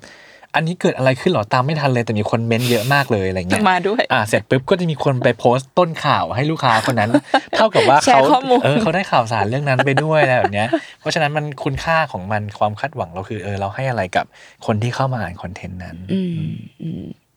เรามีเส้นไหมคะตุนว่าแบบว่า คือเวลาทำคอนเทนต์ออนไลน์อะบางคนเขาจะบอกเขาจะมีเส้นที่เขาจะไม่ไปแตะ บอกว่าเรื่องนี้เรื่องนี้เรื่องนี้เราจะไม่ไม่ไปแตะอะไรเงี้ยเรามีเส้นนั้นไหมเรามีเส้นใช่ เพราะว่าด้วยความเป็น global brand แหละมันก็จะมีอ่าแบรนด์บุ๊กเลยแหละว่า เราห้ามแตะเรื่องหนึ่งสองสามสี่แบบนี้อะไรอย่างเงี้ยซึ่งเราก็เราก็ไม่แตะจริงอืมๆรวมถึงบางเรื่องที่เขาไม่ได้ห้ามมาแต่เรารู้สึกว่า อันนี้มันเป็นเรื่องสะเทือนใจของของคนในสังคมอะไรเงี้ยเราก็จะไม่อ่าเราก็จะไปทแตะแต่สมมติทุกคนไปขำกับเรื่องนี้มีข่าวเรื่องนี้แล้วทุกคนขำกับมันอะ อันเนี้ยอะเราจะ หยิบจับมาทำคอนเทนต์ำเราจะเอาด้วย ใช่เราก็จะเอาด้วย เราก็จะดูว่าแบบเออ สังคมมองเรื่องนี้ว่ายังไง ถ้าเขามองว่าเป็นเรื่อง positive เราก็อ๋อเราก็เล่นด้วยโอเคโอเคใช่ครับ เวลาที่เรามีสมมติว่ามันมีดราม่าบนโลกออนไลน์ เคยมีดราม่าบนโลกออนไลน์ไหมถ้าของ Burger King ก็เคยยังมีไหมยังนะยังในในในเอาเท่าที่ไทผมยแลทรานบด์นะอ่าเอาไทยแลนด์ Burger King Thailand ยังยังไม่มียังไม่มีใช่โอเคตอนแรกก็จะถามว่าถ้ามันมีดราม่าบนโลกออนไลน์เคยคิดไว้ไหมว่าเราจะรับมือกับมันยังไงอะไรอย่างเงี้ยค่ะ จริงๆอะสมมติว่ามันมีเรื่อง negative เข้ามาอ่าถ้ายกตัวอย่างง่าย ๆ เลยเราก็เราฟังเสียงลูกค้าตลอดอะอย่างอืมบางทีมันก็จะมี negative feedback เข้ามาในคอมเมนต์อ่ามีบ้าองยู่แล้วบ้างหลังบ้านมีอยู่แล้วค่ะทีนี้สิ่งที่เราทำก็คืออย่างแรกคือเราต้องขอโทษด้วยความจริงใจก่อนอืมแล้วเราก็ไปดูว่าแบบเออเราสามารถแก้ปัญหาอะไรให้กับลูกค้าได้บ้างอืมอืมแล้วเราก็จะตั้งใจแก้ปัญหานั้นจริงอืมๆเพราะว่าเราก็จะมีทีม เอ่อทีม operation อะไรอย่างเงี้ยครับคอยดูแลว่าแบบเฮ้ยถ้าสินค้ามันไม่ตรงกับสิ่งที่เราคาดหวังอืมสินค้ามันผิดสินค้ามันไม่เหมือนกับสิ่งที่เราได้พูดเอาไว้อืมเออเราก็จะแบบไปดูว่ามันผิดที่ procedure ไหน มันผิดที่ขั้นตอนไหนอืมแล้วเราก็จะทำสินค้าใหม่ไปให้กับลูกค้าเสมอออืมคือเราไม่ compromise กับเรื่อง quality อ่าเพราะฉะนั้นมันก็อาจจะเป็นแบบอะคือเราไม่ได้มองว่ามันคือเรื่องเล็กๆอะมันคือเรื่อง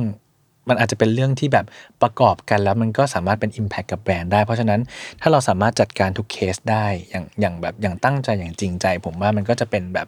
เออมันเป็นแรงบวกให้กับแบรนด์ทีหลังอืมเพราะเรารู้สึกว่าทั้ง positive feedback แล้วก็ negative feedback มีคุณค่ากับแบรนด์เสมออืม ถ้าเรื่อง positive ปุ๊บแล้วก็เอาอันนั้นอะไปต่อยอด เพราะว่ามันเป็นกำลังใจของทุกคนอยู่แล้วแหละใช่เป็นกำลังใจของทีมเป็นกำลังใจของน้องหน้าร้านอะไรอย่างเงี้ยค่ะแต่เรื่องเรื่องลบแล้วก็เรียนรู้กับมัน แล้วก็ปรับปรุงให้แบรนด์เราดีขึ้นอืมครับโอ้ดีมากเบอร์เกอร์คิงเนี่ยเออเราจะเห็นว่าเขาเอาทั้งทั้งที่เมืองนอกด้วยนะอะแต่แต่เราจะคุยกันในบริบทเมืองไทยก็คือ เราจะเห็นว่าเบอร์เกอร์คิงเนี่ยบางครั้งก็จะมีแบบไปแตะไปเล่นกับแบรนด์อาหารอื่น ๆ บ้างอะไรเงี้ยค่ะลิอยากจะรู้ว่า เออเรามีวิธีในการเลือกไหม หรือว่าเราเราคือเราเราจะเลือกยังไง ว่าเราจะไปเล่นกับแบรนด์อาหารอื่นแบรนด์ไหนบ้างอะไรเงี้ยค่ะ ส่วนใหญ่แล้วถ้าถามว่าเลือกไหมเราก็ไม่ได้เลือกนะว่าแบบต้องเป็นแบรนด์ขนาดใหญ่เท่านั้นเราถึงตอบ หรือว่าอ่าจะเป็นแบรนด์เล็กแล้วเราไม่ตอบอะไรเงี้ยอ่าเรามองว่า ทุกคนคือเพื่อนในวงการอาหาร หรือแม้กระทั่งแบบวงการอื่น ๆ มันคืออมมันคือเพื่อนที่จะช่วยกันขับเคลื่อนเศรษฐกิจของประเทศไทยอะอืมเออบางทีสมมุติว่าแบบเฮ้ยมันมีแบรนด์เล็ก ๆ มาคุยกับเราในคอมเมนต์อะไรเงี้ยเออแล้วก็ไปตอบเขาในในเวที่เราสามารถตอบได้ หรือแม้กระทั่งแบบเขาทำคอนเทนต์ส่งจดหมายเชิญให้ไปกินที่ร้านเขาอะเราก็ทำภาพ ตอบกลับเขาอะไรพวกเนี้ยเหรออืมแต่สมมติว่าเป็นแบรนด์ใหญ่ ๆ เข้ามาเล่นด้วยกันอะไรเงี้ยเออเราก็ตอบเขาไปในก็สิ่งตอบที่แบบเหมือนเอกัอนใช่เขาก็ตอบเราก็ตอบเขาหมดครับ แต่ว่าก็เขาเรียกว่าอะไรเดียเราจะตอบในรูปแบบของเราที่มีความกวนประสาทเล็ก ๆ น้อยๆ แต่ว่าเราจะไม่หยาบคายอืมอืมเราจะใช้วิธีแบบนั้นอืมอืมอย่างถ้าดูเราก็เราจะเล่นกับเพื่อนบ้านเราบ่อยอะถ้าดูในคอนเทนต์แล้วมันก็เป็นไวรัลบ่อยๆเนาะแต่ว่าวิธีการที่เราจะทำคือ เราจะไม่พูดเรื่องนกาทีฟกับเขาเด็ดขาด หรือกับใครก็ตาม เราจะพูดเรื่อง positive ของเรา เพื่อหยิกแกมหยอกเขา เพราะฉะนั้นเราจะไม่ไป นั่งแบบบอกว่าของใครไม่ดี ของใครดีใช่กว่ามันจะไม่ของมีดีแต่ของเราก็จะบอกว่าแบบเฮ้ยของเราอร่อยเฮ้ยของเรายังมีขายอยู่นะอะไรแบบเนี้ย เราใช้ของวิเราธีซื้อปได้ระมาทุณกที่นี้นะอะไรอย่างเงี้ยใช่ประมาณนั้นอืมอืมก็เลยแบบเออก็เป็นเป็นเป็นศัตรูที่รักกันอะไรอย่างนี้ศัตรูที่รักศัตรูที่รักเวลาเราจะแบบไปเล่นอะไรยังไงกับใครเนี่ย แต่จริงๆเรียกว่ามันก็ค่อนข้างที่จะแบบ คือตอนแรกอาจจะถามว่า เวลาเราจะไปเล่นเนี่ยอะไรกับแบรนด์อาหารแบรนด์อื่นๆเนี่ยเราจะต้องขออนุญาตเมืองนอกก่อนไหม เพราะว่ามันเป็น global brand เลยนะคะอ่าเราต้องเข้าใจเราต้องขอไหมหรือเราไม่ต้องขอเราก็เล่นได้เลย จริงคุยๆได้ด้วยเลยค่ะ ด้วยความเป็นเมืองนอกของเบอร์คิงอ่าฮะ เขาทำอะไรหนักกว่าประเทศไทยเยอะใช่เลยเวลาที่เขาแบบหนักมือกเขาไปว่านะแกล้งคนอื่นอะไรอย่างเงี้ยหนักมือเขาหนักเลยอะเกินกว่าเรา เพราะฉะนั้นมันก็เลยอาจจะเป็นโชคดีของของแบรนด์ด้วยแหละว่าแบบเราก็เจอเอาของหนักมาแล้วเออเราก็เอานิสัยตรงนั้นอะมาปรับมา localize ให้เหมาะกับอ่าฮะบริบทของคนไทย ซึ่งก็อาจจะมีความน่ารักขึ้น มีความแบบเพื่อนหยอกเราไม่แรงอิญขนาดนั้นมนะกขึ้ใช่แล้วก็เหมือนเราก็ดูว่าแบบเฮ้ยวัยเด็กเวลาที่เราแบบ มีเพื่อนในกลุ่ม แต่แบบชอบแกล้งมันอะอืมเราทำกับเขายังไง คือเราจะไม่ทำให้เขารู้สึก รู้สึกไม่ดีอะอ่าเราจะทำให้เขารู้สึกว่าแบบแกล้งอีกแล้วอะไรอย่างเงี้ยอ่าประมาณอย่างนั้นเออเหมือนแบบให้ความเป็นเพื่อนอยู่ยังมีอยู่ในในการสนทนาเวลาทำอะไรอย่างนี้นี่หลังบ้านเรามีไปคุยกับเขาก่อนป่ะว่าเฮ้ยมึงมึงประมาณว่าเธอเธอสอนเซอเนาะร์ไพรส์เขาตลอดครับ เราก็รู้แล้วแหละ แหม teaser มาแบบนี้จะจะจะทำยังไงดีนะอ่าหรือบางทีแบบอยู่ดีๆเขาบอกว่าอะของอันนี้ฉันหมดแล้วก็แบบอ้าวเสร็จโจรสิถูมือรอแล้วใช่ค่ะถูมือรอเลยแล้วก็แบบว้าลูบปากครับ เข้าทางสิ ใช่ใช่ใช่ก็ประมาณนั้นครับ ส่วนใหญ่เราก็จะไม่ได้มีการเตรียมไว้ก่อน เขาเขาอาจจะไม่ได้อยากคุยกับเราเตรียมหนูไม่คุยทีนี้ ถามถึงเรื่องแบบถามถึงเผื่อเออน้องๆ หรือว่าอาจจะเป็นพี่ๆหรือเพื่อนๆหลายๆคนครับนะคะ ที่ตอนนี้ก็ทำแบบเออมีอาชีพแบบเป็นคอนเทนต์ครีเอเตอร์อืมเพราะดูตุนบอกว่าได้ทำแคมเปญที่รีนี่รีประทับใจเนี่ยมีแคมเปญหลาย ๆ แคมเปญที่มันเป็นไวรัลไม่ใช่ดังแค่ในประเทศไทย แต่ดังถึงต่างประเทศอะไรเงี้ยตุนลองแนะนำหน่อยได้ไหมว่าเออ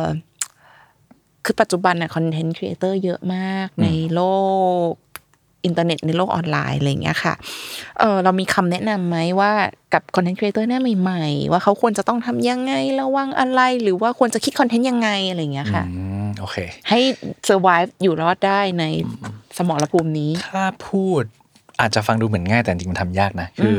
อย่างแรกเลยคือเราต้องรู้จักตัวเองก่อนค่ะอืมอย่างด้วยความเป็นแบรนด์เบอร์คิงมันก็ดีที่แบบมันมี brand book brand persona อ่ามันชัดอยู่แล้วอ่าฮะ ว่าเรานิสัยยังไงเขาบอกมาเลยว่าแบบเราต้องมีนิสัยแบบเนี้ยอ๋อวิธีการพูดเป็นแบบนี้อะไรอย่างเงี้ยอ่าอ่าอ่าซึ่งมันอาจจะตรงกับคาแรคเตอร์เราพอดี มันก็เลยแบบเป็นคนสามารถเรียบร้อยแน่เลยอ่าใช่ครับ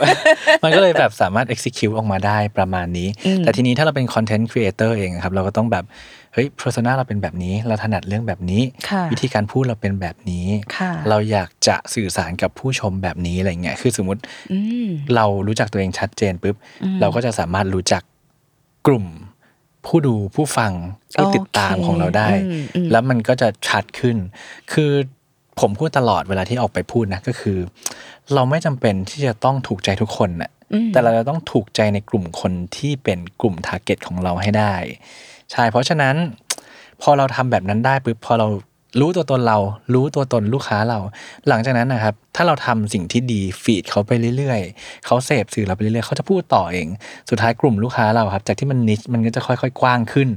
ในกลุ่มคนที่คล้ายๆกัน เพราะว่าจริงๆ คนเสพคอนเทนต์เยอะมากๆ อยู่แล้ว อยู่ที่ว่าเราจะ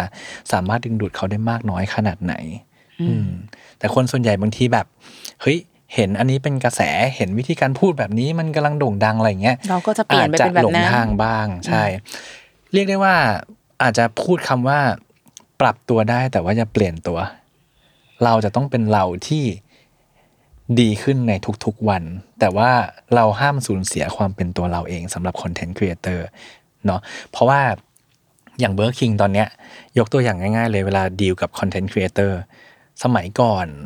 อาจจะเป็นยุคไหนไม่รู้ก่อนผมหรือเปล่า เวลาที่ให้ครีเอเตอร์รีวิวสินค้าให้ เราอาจจะมีการแบบเนี่ยคือ message ที่แบรนด์อยากจะพูด ให้พูดแบบนี้หนึ่งสองสามสี่แคปชั่นส่งไปให้เขาเลย เพราะฉะนั้นสมมติรีวิว 50เพจเหมือนกันเหมือนหมดกัน50เพจแต่ปัจจุบันของเบ r ร์คิงก็คือผมบอกเอเจนซี่เสมอว่า Product ผมเป็นแบบเนี้ย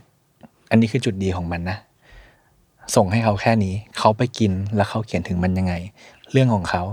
หรือเขาจะอยากจะให้ลูกเพจเขาเสพในรูปแบบไหน เป็นวิดีโอสั้น เป็นภาพการ์ตูนล้อเลียน จะแต่งตัวคอสเพลย์อะไรก็แล้วแต่เอาเลยทำเลย เพราะว่านั่นคือสิ่งที่ผู้ติดตามเขาอยากเห็น ผู้ติดตามเขาไม่ได้อยากเห็นโพสต์ที่เหมือนกับโพสต์ของแบรนด์น่ะโพสต์ของแบรนด์มันมีอยู่ในเพจก็ทำเบอร์อยู่คิงแล้วไทยแลนด์ไงอยู่แล้วอ่าใช่เพราะฉะนั้นก็เราก็อยากให้เขาเป็นตัวเอง เพราะฉะนั้นอันนั้นแหละคือสิ่งที่ถูกต้องแหละสำหรับการเป็นครีเอเตอร์อืมพูดดีมากเลยค่ะ เยี่ยมค่ะ อ่านมาอ่านมาเฮ้ยเยี่ยม อืม โอเค ตุนคิดว่าแพลตฟอร์มบนโลกออนไลน์ตอนนี้กับในอนาคตมันจะเหมือนหรือมันจะต่างกันออกไปยังไงบ้างครับมากบ้างไหมคะ โอ้ยถ้าแพลตฟอร์มในโลกออนไลน์อืมมันเปลี่ยนเร็วมากนะใช่ตอนนี้ไหมอืมอย่างที่เรารู้กันอะ Facebook เอ่อสมัยก่อนชื่อ Facebook อยู่กับค่ะเรามา 14 ปีละเออสมัยนี้ก็เปลี่ยนชื่อละเป็น Meta อืม ทีนี้ทำไมก็ไม่รู้4ปีที่แล้ว Facebook มีการอัปเดตตัวเอง อัปเดตเวอร์ชันน่าจะร้อยเวอร์ชันมั้งแต่ว่า4ปีให้หลังนี่คืออัปเดตตัวเองไป300กว่าเวอร์ชันเพราะฉะนั้นมันตอบได้เลยว่าโลกออนไลน์มันเปลี่ยนเร็วมาก แล้วมัน fragment มาก ๆ มันมีโซเชียลใหม่ ๆ เกิดมาตลอด เพราะฉะนั้นหน้าที่ของ marketer หรือว่าคนทำคอนเทนต์ content creator ใช่ ก็ต้องแบบปรับตัวไปตามยุคตามสมัย เพราะว่าแต่ละช anel คนที่อยู่ใน channel นั้น ๆ เขาต้องการเสพ คอนเทนต์ที่ไม่เหมือนกันอืมอืมแบรนด์ก็ต้องทำงานหนักขึ้นคอนเทนต์ครีเอเตอร์ถ้าอยากจะจับกลุ่มลูกค้าที่มันกว้างขึ้นก็ต้องทำงานหนักขึ้นเหมือนกันอืมเพราะวิดีโอหนึ่งวิดีโออาจจะเหมาะกับ TikTok ก็ได้ แต่ว่าไม่ได้เหมาะกับการทำแบบในใน YouTube ยาวๆอะไร YouTube ช็อตอะไรพวกเนี้ยอาจจะไม่ได้อืมใช่ ก็อัปเดตตัวเองตลอดครับ เพราะว่าโลกมันหมุนเร็วจริงอืม คำถามสุดท้ายแล้วตุนมองว่าทิศทางบนการทำคอนเทนต์บนโลกออนไลน์ ในอนาคตมันน่าจะเปลี่ยนมันน่าจะไม่ใช่ไม่ไม่เปลี่ยนดีกว่า มันน่าจะไปในทิศทางไหนคะการทำคอนเทนต์ในโลกออนไลน์ใช่ไหมผมว่าในอนาคตคนจะไม่ได้แยก อะไรก็ตามอะคนจะไม่ได้แยกเลยคนจะมองทุกอย่างเป็นกลุ่มก้อนเดียวกัน คืออย่างปัจจุบันในในในความเป็น marketer ก็ยังมีการแยกว่าแบบเฮ้ยอันนี้เป็นสื่อออฟไลน์ อันนี้เป็นสื่อออนไลน์ อ่า อ่าอันนี้เป็นเรื่องของ Product อ่าอันนี้เป็นเรื่องของ Service อันนี้ Yes เป็นเรื่องของเอ่อราคา ต่อไปนี้ทุกอย่างในโลกในโลกออนไลน์เขาเรียกว่าอะไรเดี๋ยวคนจะไม่ได้มองโลกออฟไลน์กับออนไลน์แล้ว คนจะมองว่า ทุกอย่างเป็นกลุ่มก้อนเดียวกัน สมมติว่าคุณทำแบรนด์ที่ชื่อเบอร์คิงไม่ว่าจะอยู่จุดไหน อันนั้นคือเบอร์คิงเพราะว่าทุกอย่างมันจะ seamless ไปหมดอะโอเคคุณอยู่หน้าร้าน คุณอาจจะไม่ได้พูดกับพนักงานด้วยซ้ำค่ะคุณอาจจะมีแบบคีออสหนึ่งตัวแล้วไปสั่งกับคีออสหรือแม้กระทั่งอ่าแบบอยู่หน้าร้านกดโทรศัพท์ก่อนเดินเข้าไปแล้วรับของเลยอะไรเงี้ยเพราะฉะนั้นอืมทุกอย่างมันจะกลายเป็นเขาเรียกว่าเป็นแบบสิ่งสิ่งเดียวกันทั้งหมดอะเออเพราะฉะนั้นคอนเทนต์เองก็ตาม มันจะกลายเป็นว่าทุก ๆ อย่างมันต้องสามารถลิงก์ไปหากันได้ทั้งหมดอะ เออเวลาที่คุณทำ Product ออกมาตัวหนึ่งนั่นหมายความว่า Product นี้อ่าจะต้องไปอยู่ในโซเชียลมีเดียอีกที่หนึ่งแล้วก็อยู่หน้าร้านก็ต้องเจอมันอยู่อะไรพวกเนี้ยอ่าเพราะฉะนั้นมันจะกลายเป็น as a brand อะไม่ได้ as a channel อีกต่อไปในอโอนาเคคตใช่แล้วก็เข้าใจก็ต้องอย่าลืมเรื่องแบบเรื่อง AI อะไรพวกนี้ที่มันจะเข้ามา ยังไงเออคะด้วยการทำคอนเทนต์น่ะมันอาจจะเข้าถึงผู้บริโภคได้ง่ายขึ้น ถ้าเกิดคุณทำได้ถูกจุด และมันก็อาจจะยากขึ้น ถ้าเกิดคุณไม่รู้ว่าจริง ๆ แล้วสิ่งที่คุณทำคืออะไรอยู่ เพราะมันมันจะมี AI มาช่วย สมมติว่าแบบเฮ้ยวันนี้เราทำคอนเทนต์เกี่ยวกับเรื่องเบอร์เกอร์ได้ดีมาก ๆ เลย เพราะฉะนั้นมันก็จะ feed เรื่องพวกนี้ไปหาที่คนที่ชอบเบอร์เกอร์ แต่เมื่อไหร่ที่เราหลุดจากความเป็นตัวเองเมื่อไหร่อะอืมมันจะกลายเป็นว่าแบบแพลตฟอร์มมันก็จะบอกว่าแบบเรื่องนี้ไม่เกี่ยว เพราะฉะนั้นคอนเทนต์ที่คุณทำอะ มันไม่มีไม่มีประโยชน์ด้วยซ้ำกับกลุ่มคนที่ควรจะเห็นอะไรอย่างเงี้ยโอ้เพราะฉะนั้นอัลกอริทึมต่างๆ AI ต่างๆ มันจะมากันเรื่องพวกนี้ เพราะว่าเขารู้ว่าทุกวันนี้ข้อมูลที่คนเสพมันมากมายมหาศาลหลังจากเนี้ยคนจะดูคนจะเห็นเฉพาะสิ่งที่ตัวเองอยากดู เพราะฉะนั้นจะต้องเกาะความเป็นตัวเองเอาไว้ให้แน่นนะผมว่านะในอนาคตขนลุกไหมคะ ผมก็ขนลุกเหมือนกัน ผมพูดไปผมก็ขนลุกใช่ไหมใช่เพราะว่ามันมันจะยากขึ้นจริง ๆ ครับ เพราะว่าอืมถ้าเราไปดู stat ของเมืองไทยอะปัจจุบันคนไทยใช้โซเชียลมีเดียแค่ 85%อีก 15%ของประชากรทั้งหมดของของคนไทยยังไม่ได้เข้ามาเลย แล้วอีก 15%นั้นพอเข้ามาปุ๊บ บางคนอาจจะเป็นคอนเทนต์ครีเอเตอร์อีกก็ได้ บางคนอาจจะมาเปิดร้านขายของอีกก็ได้ เพราะฉะนั้นการแข่งขันมันจะสูงขึ้น แล้วยังมีอีกหลายคนมาก ๆ ที่กำลังเรียนรู้ที่จะเป็นครีเอเตอร์ที่ดีอยู่ หลังจากนี้การแข่งขันจะสูงขึ้น ใช่ เตรียมตัวค่ะ ต้องเตรียมตัวครับ แต่ยังไงก็ตามเราก็ยังเชื่อว่าอืม AI ยังเป็นผู้ช่วยที่ดีและมีประโยชน์กับกับมเรานุษย์เหมือนกัน ใช่เออเออแต่ว่าใช้มันให้ถูกทาง เขาก็อาจจะพาเราไปเจอกลุ่มคนที่สนใจในสิ่งเดียวกับเราใช่ได้เช่นกันใช่ถูกไหมันจะให้ประโยชน์กับเราครับอ่าก็ก็อยากให้ทุกคนศึกษาลองเรียนรู้มันเอาไว้แล้วมันจะช่วยเราได้ แต่มันจะแทนเราไม่ได้นะ ผมมั่นใจเพราะว่าอืมมนุษย์เป็นคนสร้าง AI ขึ้นมา เราเป็นคนสอนมันคิดอะเพราะฉะนั้นเรายังไงเราก็ต้องเป็นคนคิดไว้ก่อนจะโอเค วันนี้ขอบคุณตุนมากเลยขออะบคุณเช่นกันครับ เป็นเกียรติมากที่ได้มาเยี่ยมเยียนรายการโอ้ยพูดได้แบบ ดีมีสาระ ตอนแรกผมจะทำเสียงแบบ ดุดัแบนบไหนไม่เกรงใจใครอะไรแบบนี้เออนะจริงเหรอกริดโทนเดี๋ยวกเดี๋ริยวดโดโทนนเดี๋ยวพี่เขาก็บอกว่าแบบเออคุณตุนครับรบกวนขอค่าตัวด้วย ขอบคุณตุนมากแล้วก็ขอบคุครัณบตุนขแออบสคุณเบอร์มากคิงครับไทยแลนด์มากเลยค่ะ วันนี้ขอบคุณเชอรี่มากครับ สนุกมีสาระสมศักดิ์ศรีกับการมาปิด เทปสุดท้ายปิดซีซันเบรกของเอ่อรายการบนมติธุรกิจรับผมไม่เคยมีซีซันเบรกมาก่อนนะคะอันนี้มาเป็นตัวปิดค่ะโขอบคุณเป็นมากครับเป็นแล้วฟิก็นาเล่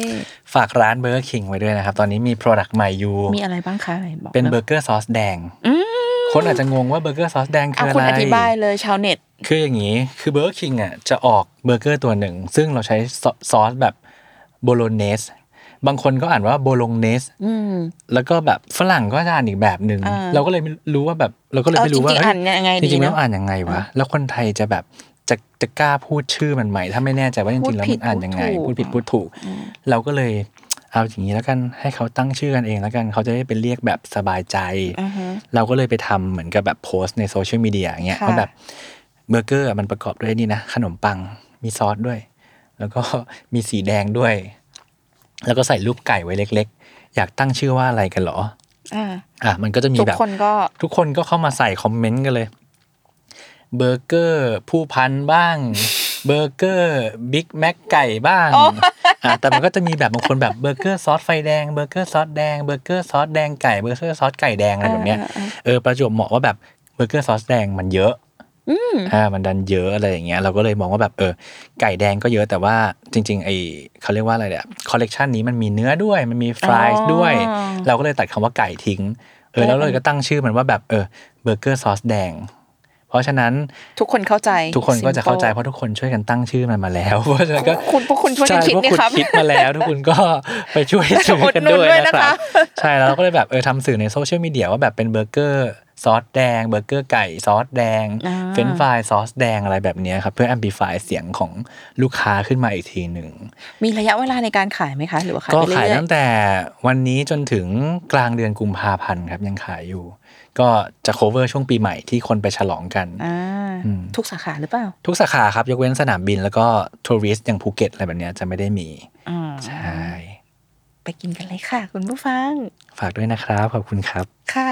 วันนี้นะคะบนปฏิธุรกิจรอบครัวนะคะ ก็ขอขอบคุณตุนมากๆเลยค่ะ ขอบคุณนะคะ แล้วก็เราทั้งสองคนนะคะ ทั้งเชอรี่แล้วก็ตุนก็เดี๋ยวเราจะขอเอ่อเดี๋ยวเราจะไปสั่ง เบอร์เกอร์ซอสจะเรียก Bolognese อะเบอร์เกอร์ซอสแดงกินกันดีกว่าเบอร์เกอร์ซอสแดงกินกันนะคะ ก็เอ่อสวัสดีคุณผู้ฟังล่วงหน้านะคะ ขอให้คุณผู้ฟังมีวันหยุดที่